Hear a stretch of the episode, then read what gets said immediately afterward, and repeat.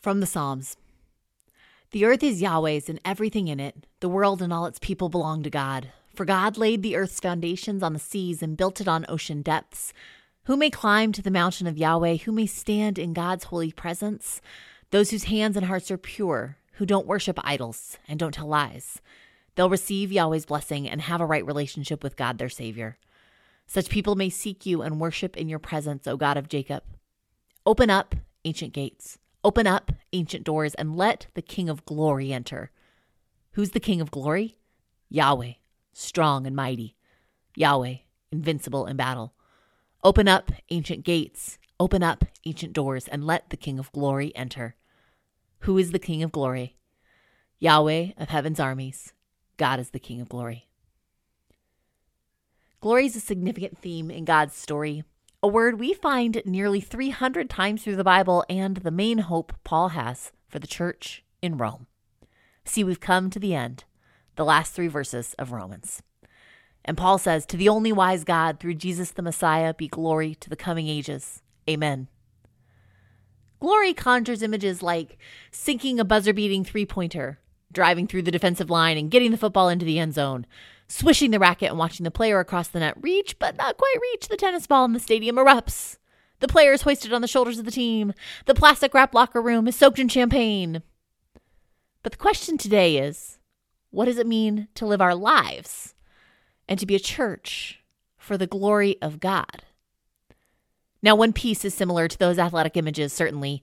Glory is credit, it's recognition, it's focused attention on the one who made it happen. We hear examples of this in scripture, like 1 Chronicles 16, 28 to 29. O nations of the world, recognize Yahweh. Recognize that Yahweh is glorious and strong.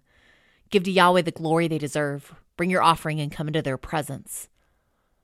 God deserves glory and also misconceptions of God as egocentric and needing to always be glorified have sort of seeped into the way the word gets used. And it leads us to naturally wonder if what it means to live for the glory of God is akin to being members of a royal court, accessories who are called upon to say, Yes, God, you're glorified all day long.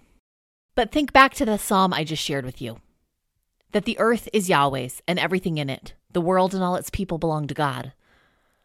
Our whole lives are lived in God's presence our living room, our kitchen, our desks, our cars. They're part of the royal court. Now, this is also a reason it's so important that we tell the stories of what God's done. They're the stories that help us see God not as a hotshot star of a team with a big head, but as the generous, powerful, wise God they are. Last year, our older son Riley signed up for his first soccer season in the faith based league that has its roots in the same one that I grew up in from the church I grew up in. And so we were playing on these soccer fields in the corner of a church campus.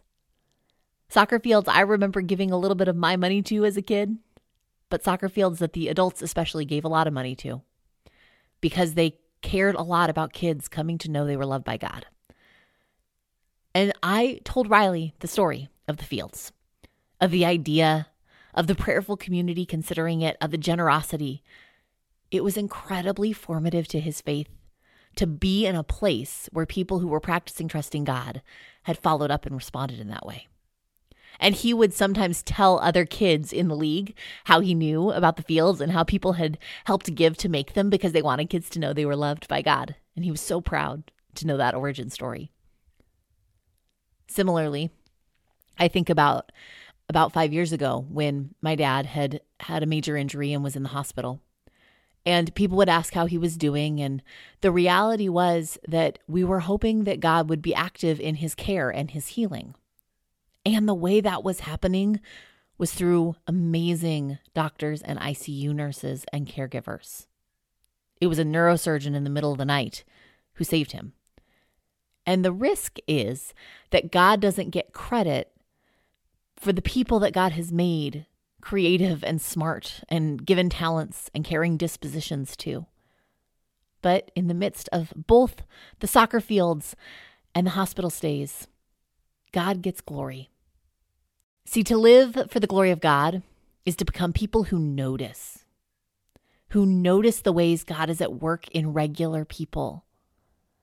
and then who are able to give God credit for the participation that God has with those people.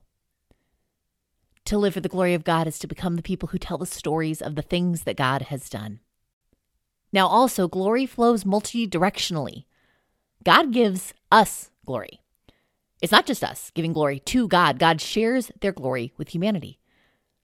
Consider Psalm 8, which says that when I look at the night sky and see the work of your fingers, the moon and the stars you set into place, what are mere mortals you should think about them?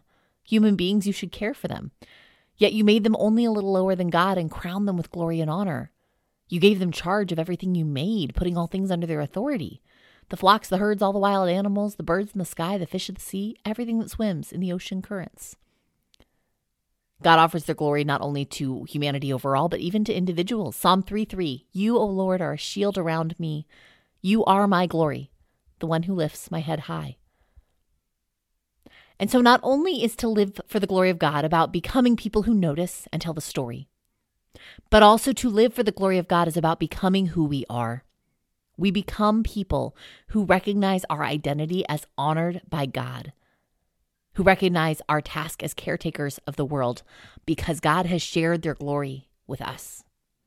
We often talk in our own community about the core value we have of authenticity, that we would bring our regular imperfect selves to God because God would help us become who we were made to be.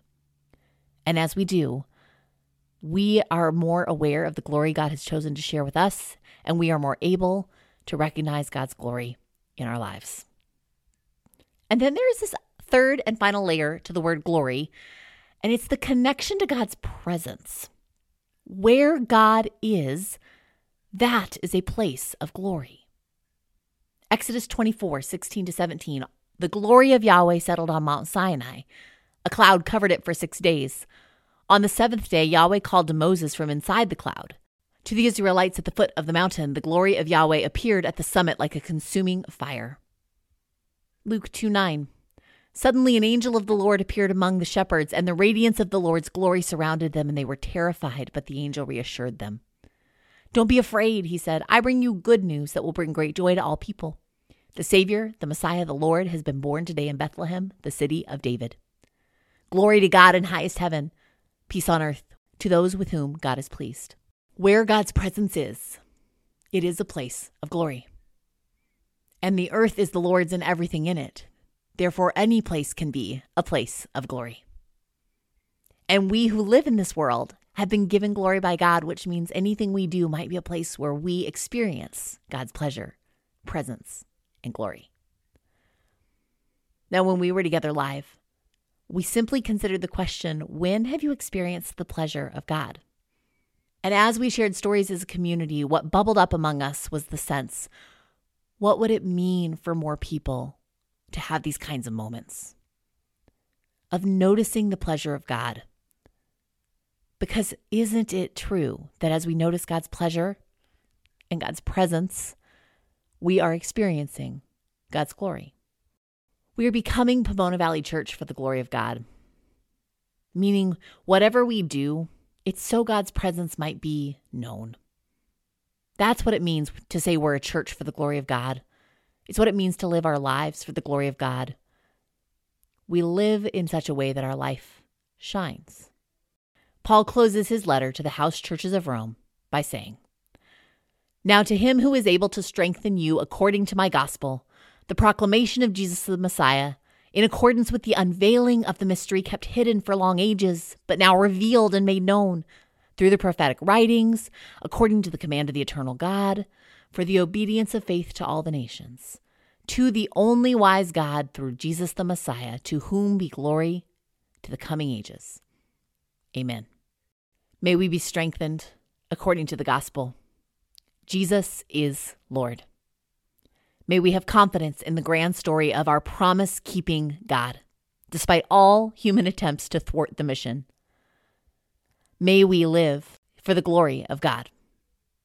Amen.